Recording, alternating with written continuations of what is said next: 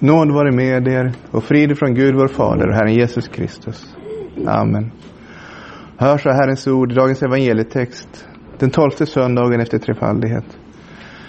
Så skriver evangelisten Lukas i det trettonde kapitlet och från den tionde versen. En sabbat undervisade Jesus i en av synagogorna. Där fanns en kvinna som hade haft en sjukdomsande i 18 år. Hon var krokryggig och kunde inte räta på sig. När Jesus såg henne kallade han fram henne och sa till henne. Kvinna, du är fri från din sjukdom. Och så la han händerna på henne.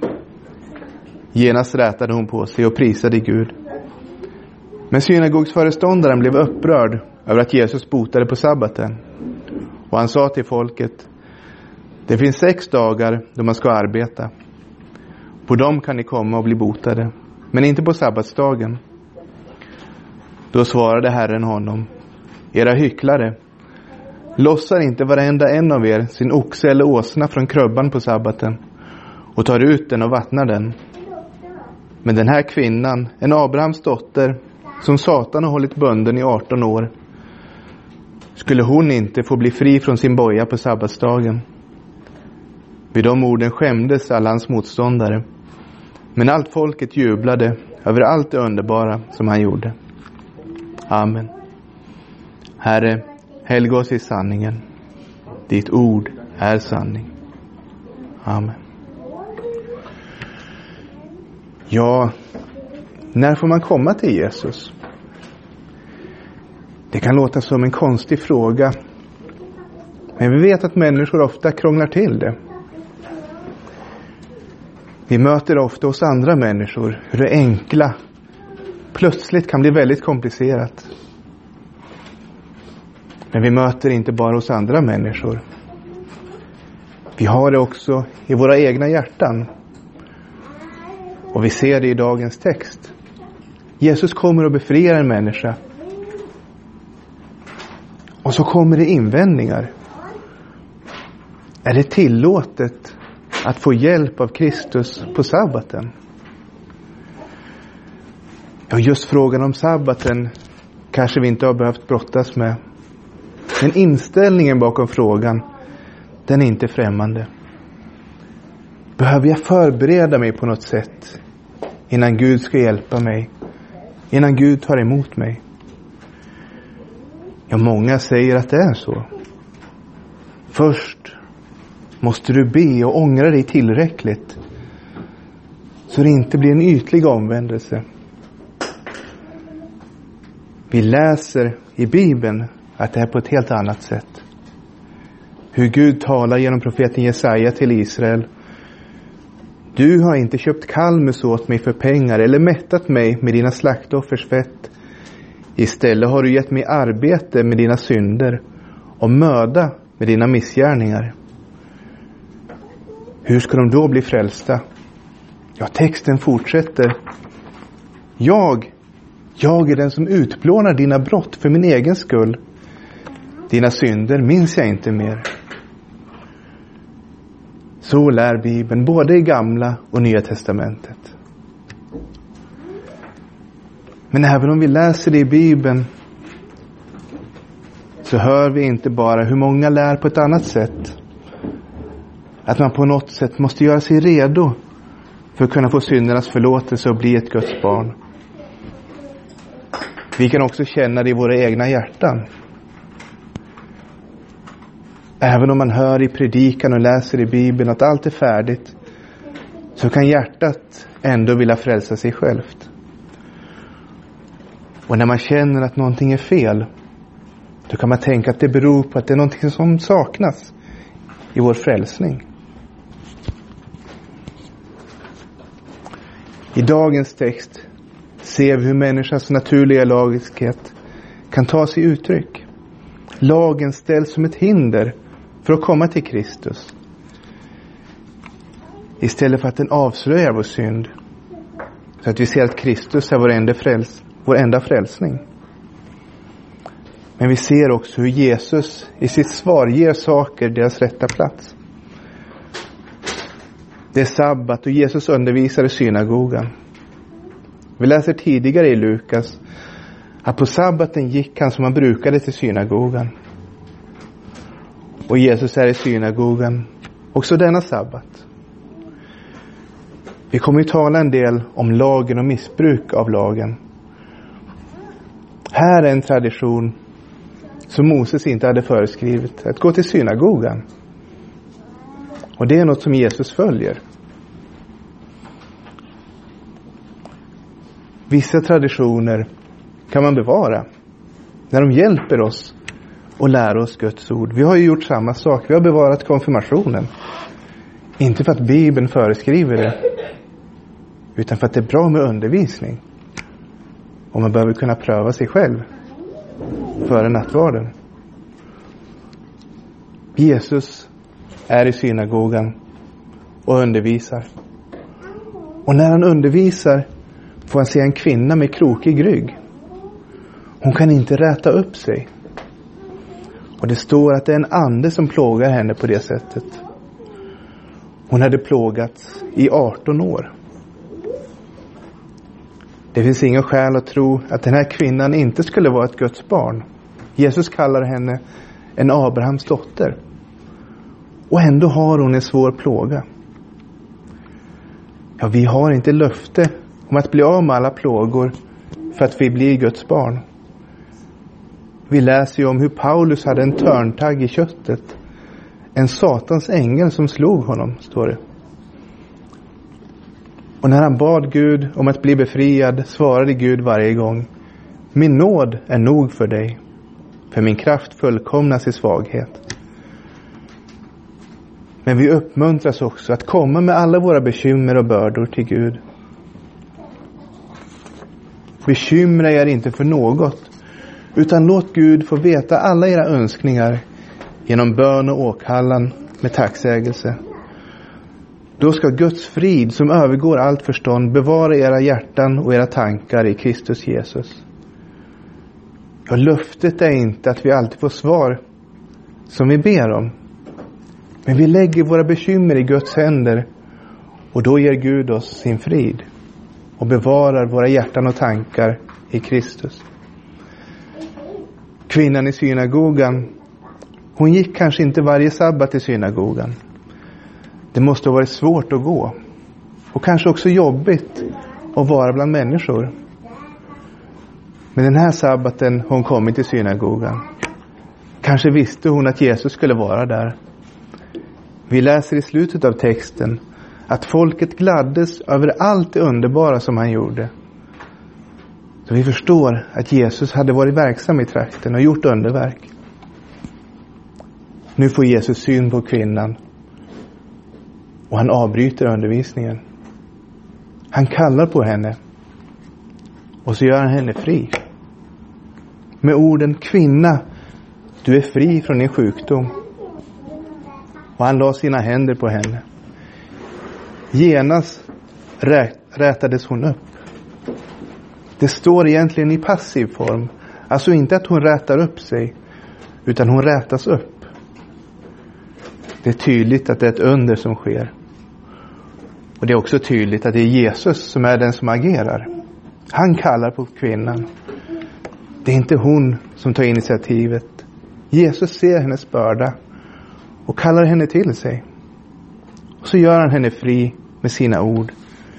Kvinna, du är fri från din sjukdom. Och han bekräftar detta genom att lägga sina händer på henne. Så enkelt går det till. Efter 18 års plåga så är hon fri. Men får man göra så? Jesus hade förstås kunnat göra detta någon annan veckodag. Ja, ibland verkar det finnas skäl till att Jesus botar just på sabbaten. Det kan finnas praktiska skäl. Att han ofta var i synagogan då och mötte människor. Men det kan också ha att göra med att Jesus vill visa sabbatens verkliga mening. Att människor blir befriade. Vi går från att arbeta under lagen till trons vila. Och på liknande sätt, människor går från att vara bundna på andra sätt till att bli fria. Men det verkar ibland också ha att göra med att Jesus vill konfrontera människors lagiskhet. De håller fast vid sabbatsbudet på fel sätt. Som om det var sabbatsbudet, eller mer allmänt vår vilja att hålla lagen, som gör att vi får vara Guds folk.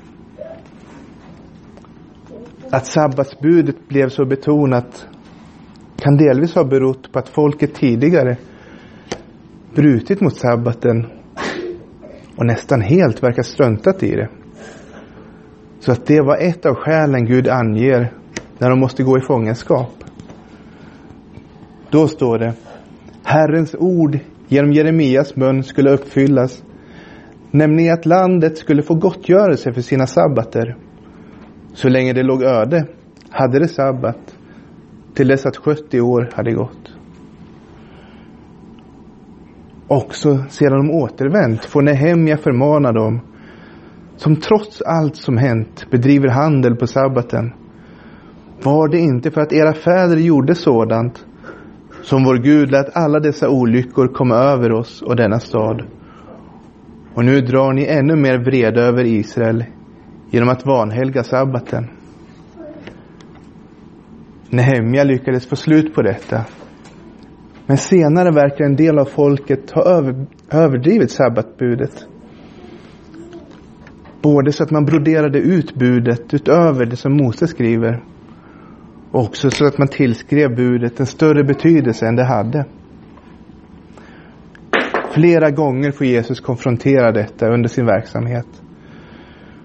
Och ibland verkar han göra under på sabbaten just för att bemöta de här felaktiga tankarna. För de här tankarna om sabbaten, det är inte bara enskilda avvikelser. Det är ett symptom på att man tänker på relationen till Gud på fel sätt. Man förstår inte Guds nåd och inte heller Guds lag.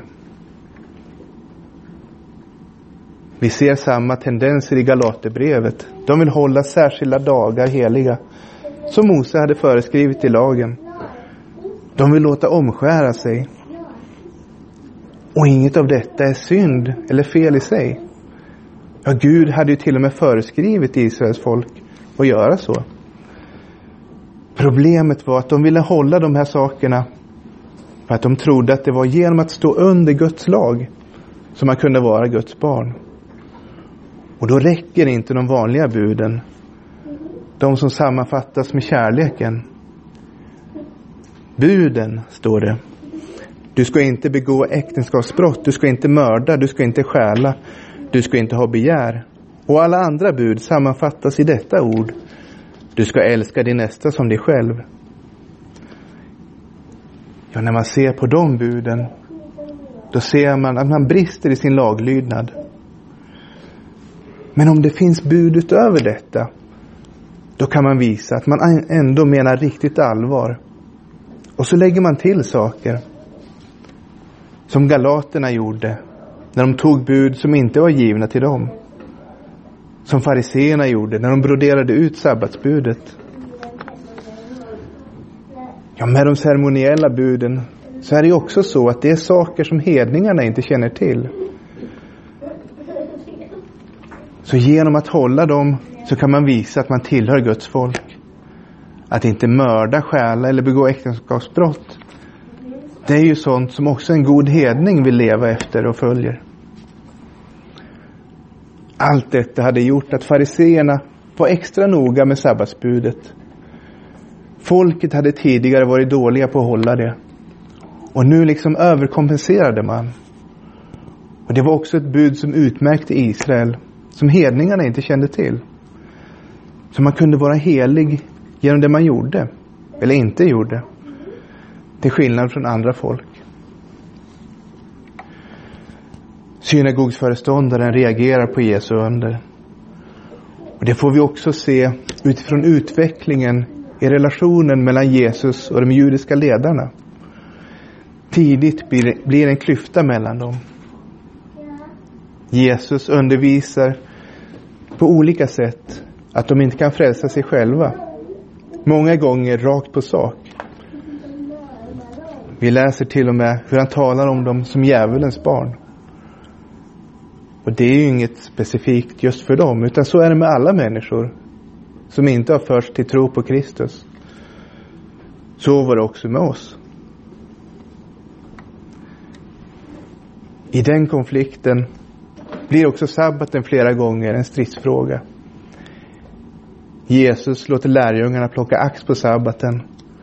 Och vi läser tidigare i Lukas, de skriftlärda och fariseerna vaktade noga på Jesus för att se om han, kunde, om han skulle bota på sabbaten.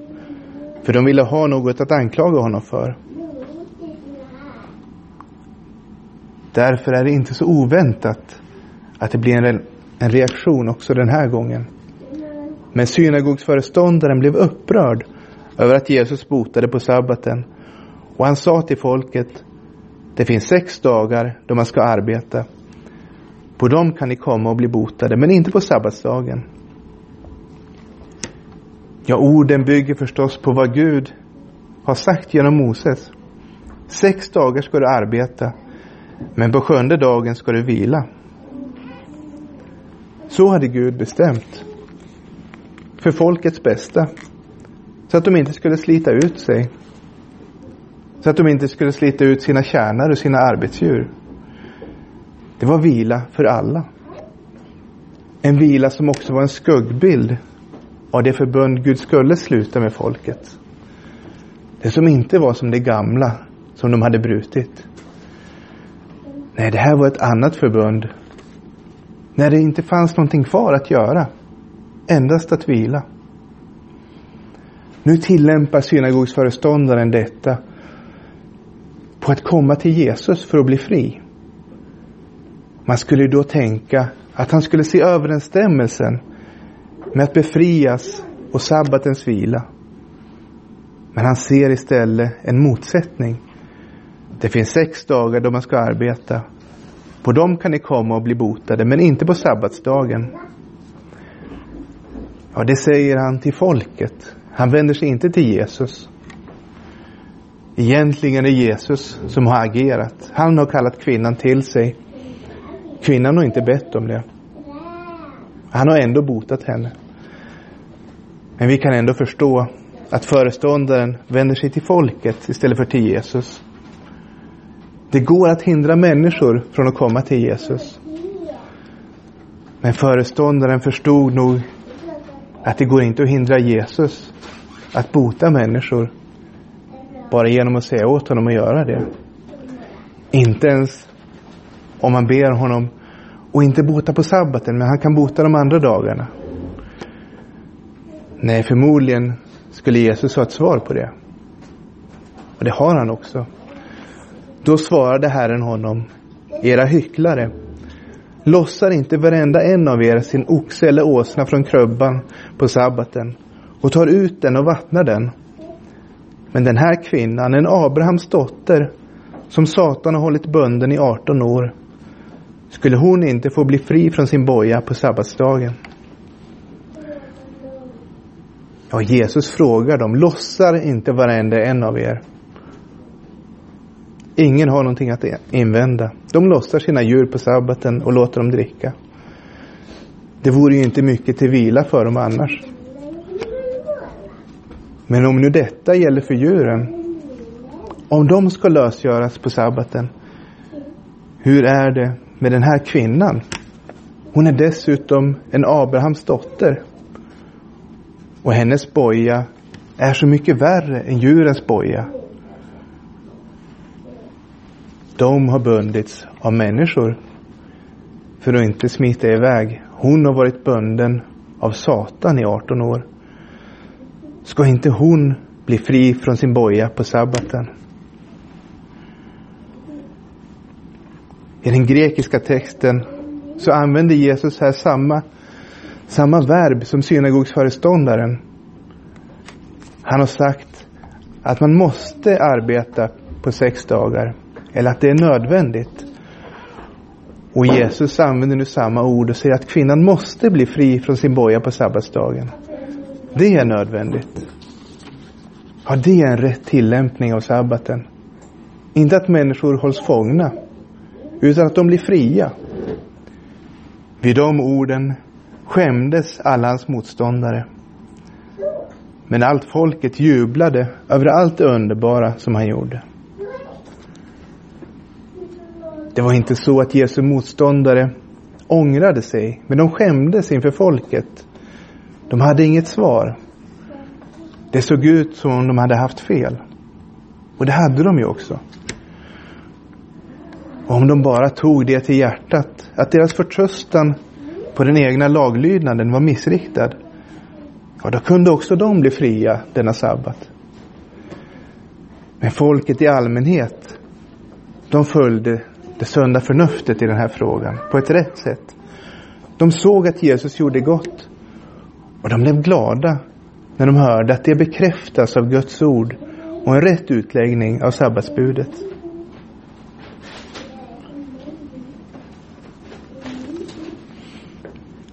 Sabbaten handlar ju om frihet. Och så får vi se på hela lagen. Den ska leda oss till Kristus. Och vi får också använda saker som inte är föreskrivna i lagen till vår kristna uppbyggelse.